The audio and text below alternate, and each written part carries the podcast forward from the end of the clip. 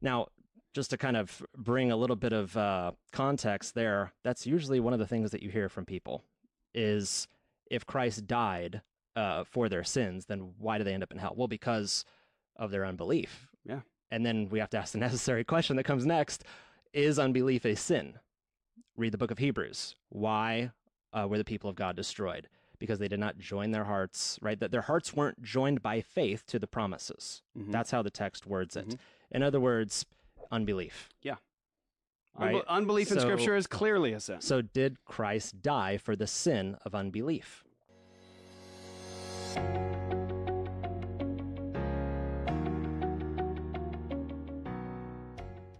Hey everyone, I'm Walt Swaim. This is Truth Unbound, the podcast where we take the issues and trends and questions about God, the Bible, and life and find God's answers in His Word as it's plainly understood and read.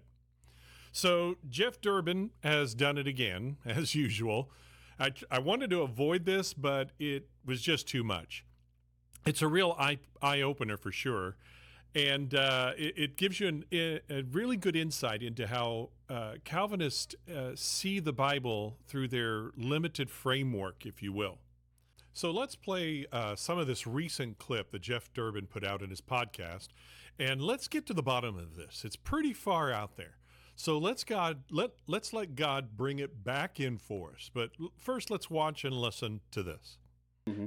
Now, just to kind of bring a little bit of uh, context there, that's usually one of the things that you hear from people is if Christ died uh, for their sins, then why do they end up in hell? Well, because of their unbelief. Yeah. And then we have to ask the necessary question that comes next Is unbelief a sin?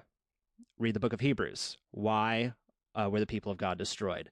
Because they did not join their hearts, right? That their hearts weren't joined by faith to the promises. Mhm. That's how the text words it. Mhm. In other words, unbelief. Yeah. right. unbelief in Scripture is clearly a sin. So, did Christ die for the sin of unbelief? If you say he died for all the sins of all men, then he died for the sins of unbelief, which is why, of course, in history, when you've seen uh, particular denominations or churches go off into universalism, it is on the basis of that belief many times, that belief that, well, Jesus died for the sins of the whole world, all their sins, everything's been paid for. And so people go off into universalism on the basis of a really faulty view of the atonement. If he died for the sins of all people, all the sins of all people, then that's that's a universal atonement. That's universal redemption, and that is universalism. Everybody is saved. Yeah. If he died for their sins, what are they paying for? Right.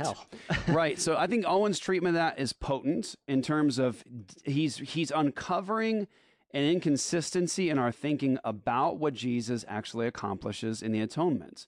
Now the thing is, is, is like you'll have people who are who are not reformed in the perspective of soteriology in their view here. They'll have some mixed stuff. Um, they'll they'll have, however, an inescapable attachment to what the Bible says about the atonement of Jesus. So they know it and like what mm-hmm. Jesus actually accomplishes. They know what's taking place on that cross Yeah. for them. Yeah. And but yet this tradition over here again just gnaws at it, right? And so mm-hmm. they have to sort of like abandon what they know to be true about the atonement to hold on to this and secure this tradition over here of like, but it was for everybody, all time, all their sins, and you have to press on that. Okay, is unbelief a sin? Well, he died for that too, so that's paid for. Also, you have to push what you know about the atonement into the, the realm of the discussion. Okay, if Jesus, um, if Jesus paid for the sins of all people, right? And even, well, watch, watch. Even if you say, okay, but it's just not joined together with uh, their belief, all right? Uh, that's the problem. But their sins were still paid for. Their sins are still paid for. Uh, but he, they're just not joined with belief. So they suffer in hell for all eternity for sins that Jesus already died for. So for what are they being punished? Well, for unbelief, right. But now they're paying for their life of sin and rebellion that Jesus also paid for. And so there's a double penalty. How many pay- How many payments? There's a double penalty. I thought God was just. So if Mm. if in scripture huge. If in scripture God's justice comes and then justice is paid, there's a penalty and justice is satisfied. Okay, in, in the place of Christ where he says it is finished and the justice of God is satisfied there tetelestai, it's done, it's it's over, it's Wrath appeased. i- exactly. If it's finished, then For what are they being punished? For all eternity, never ending, everlasting fire and torments.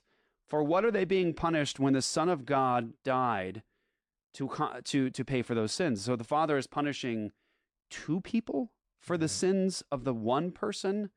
How do we get that from Scripture and God's standards of justice? Because I can tell you right now, if you know the law of God, that is not permissible in God's law. You do not punish This is good because it calls the character of God into question. that's right. You do not punish two two people for the sins of the one person. You don't do that. And so, if Jesus accomplished redemption on their behalf and paid for all of their sins, for what are they suffering in hell? And you can't just go, well, for their unbelief. Uh, that's not what Scripture says, because Jesus, you know, he actually talks about people giving an account for every idle word. Yeah. Now, if those people are being are being held accountable for every idle word, um, if that is something that's going to be brought to their attention on that day of judgment, how's that going to happen when Jesus already took care of that every idle word? Um, and so, you know, we could do we could do this for days, but we need to uncover uh, the traditions we're holding that are actually uh, militating against what we know the scriptures teach about the atonement. Hey, everybody, real, real quick before we get into our topic, just two things. How would you like to stay at home, work around your work schedule, and still get a solid, biblically sound degree, certificate, certificate, Associate of Arts, bachelor's, master's, or doctorate? Well, Louisiana Baptist University has that for you at one third of the cost of other Bibles and seminaries.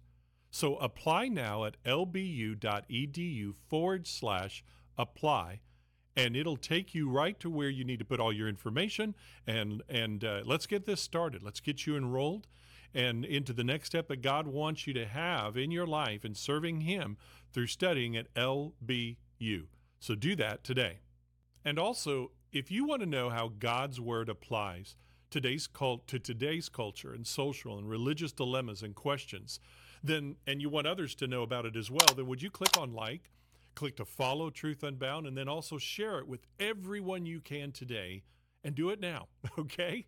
All right, so again, do you, as a non Calvinist, believe that everyone will eventually be saved? Well, this and other questions is what, he's, what they're accusing us of. So let's get to it.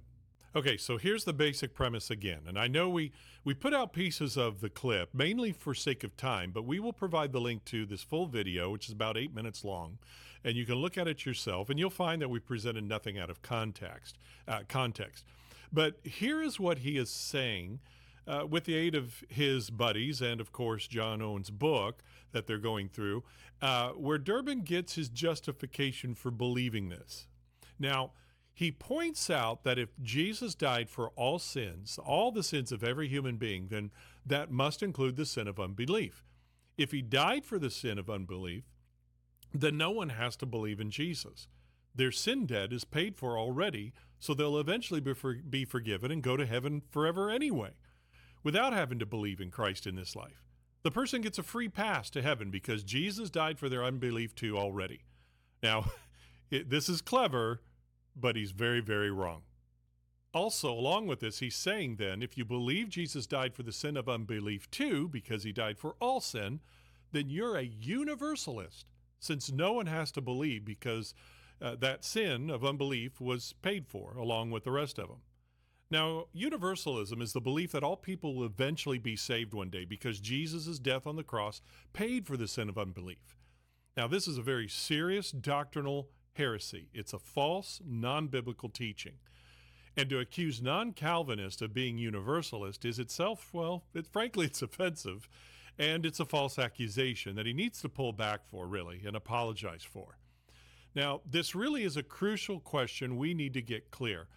And this also is a stunning doctrinal error and argument on his on his part. So let's break down the argument here.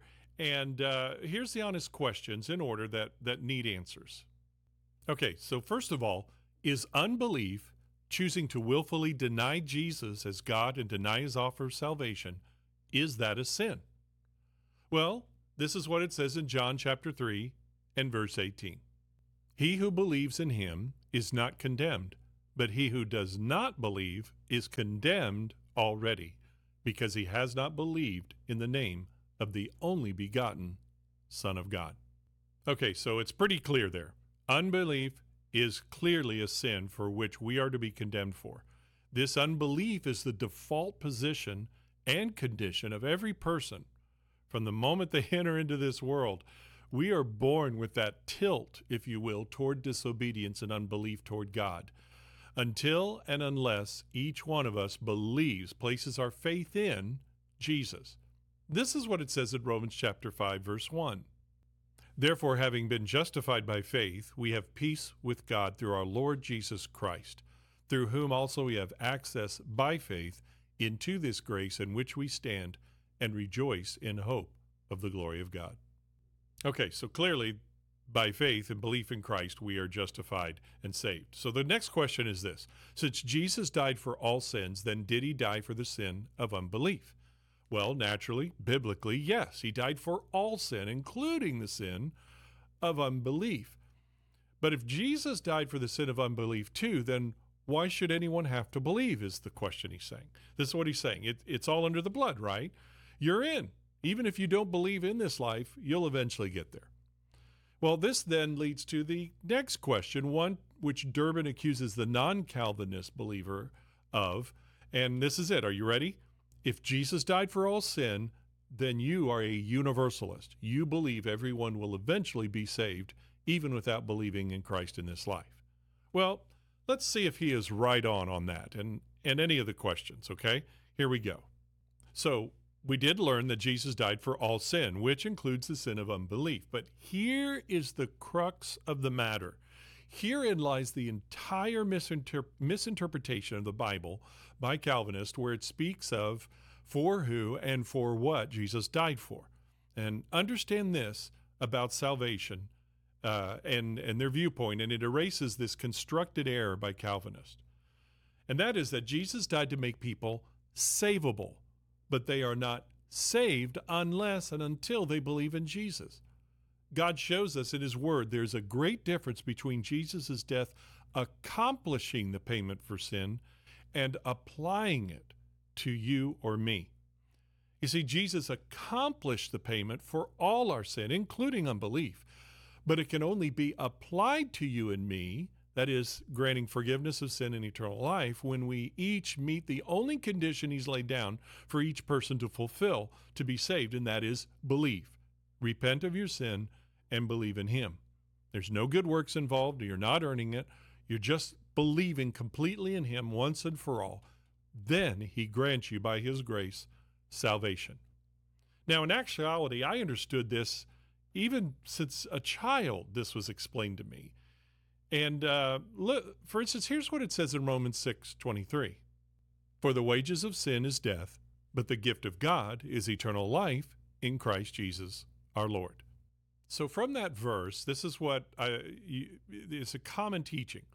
If I randomly go up to you and hand you a $100 bill, it's a gift. You can't earn it. I'm giving it to you, extending it to you with my hand as a gift. But you won't enjoy the benefits of that $100 bill unless you believe I'm giving it to you, that it comes from me and my resources and generosity, and you receive it. You take it out of my hand. Now, reject it. I can't force it on you. I can't trick you into taking it. You have to believe in me and what I'm doing and accept that gift. So you see, Jesus paid the debt for everyone's sin and unbelief, but it does not apply to someone unless until they believe, receive the gift of Christ. Here's another illustration Jesus gives uh, gives us himself directly in John 3 verses 14 through 16. And as Moses lifted up the serpent in the wilderness, even so must the Son of Man be lifted up that whoever believes in him should not perish, but have eternal life. For God so loved the world that he gave his only begotten Son, that whoever believes in him should not perish, but have everlasting life. So here Jesus is using a real life example that happened to the Israelites described in Numbers 21. Moses put the serpent on the pole, it was there, it was provided for by God for the people, it was available to everyone. The offer of salvation from the death bites of the venomous snakes around them was provided for, but each person had to still believe by looking at the serpent on the pole to be saved. That was the only condition. So, by using this true story in Israel's history, he is showing that the same goes for the believer with Jesus. He is lifted up and dies on a cross for all to see. His death is the salvation, but you have to look to Jesus and believe in him to be able to be saved from your sin and penalty of death. And this was paid for by Christ in his with his blood on the cross, and it has no effect on you unless you look to him and believe and receive the gift. So here's something also very important to understand. Something that is lying behind the Calvinist insistence on denying these simple truths. It's what distinguishes a Calvinist from a non Calvinist. You see, to them, they see Jesus accomplishing the payment for sin as the same as applying it. That is why they believe salvation can only be for, be for those God decided ahead of time will believe in Him. He's predetermined it, and so it can only be applied to those He has already chosen to be saved and will believe in Him. So they extrapolate that theology, this system, on everything they see and read in the Scriptures. Now, we look, those who are non Calvinist, we look at, at what the Bible says plainly and conform our understanding of what God is teaching about salvation and any other thing as we plainly see it explained, plainly read and understood. This is a prime example of looking at a passage or passages of Scripture and forcing a preconceived, presupposed belief system onto the text to make it say what you've already decided it should say. Now, the technical term for that is called eisegesis. We practice what is called exegesis. In other words, you start with what the scriptures plainly say and you leave it at that. You don't add anything or change anything or construct anything from it to besides what it already says already. To do the opposite, eisegesis is a very dangerous practice and it causes all kinds of confusion and false teachings to emerge. And God warns us clearly in his word more than once not to do that. This is what God's word plainly says.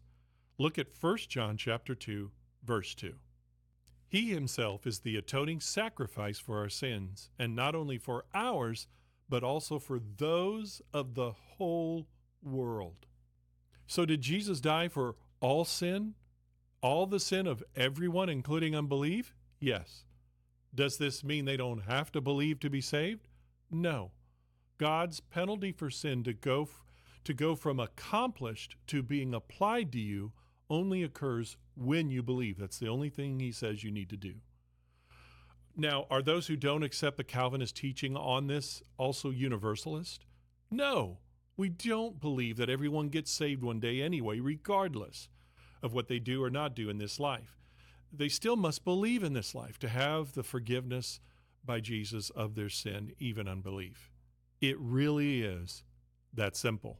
And so I ask you, do you believe in Jesus, that he died on the cross for you, for you, all your sin, including your unbelief up to this point? Do you believe in him? Do you receive him as Lord and Savior?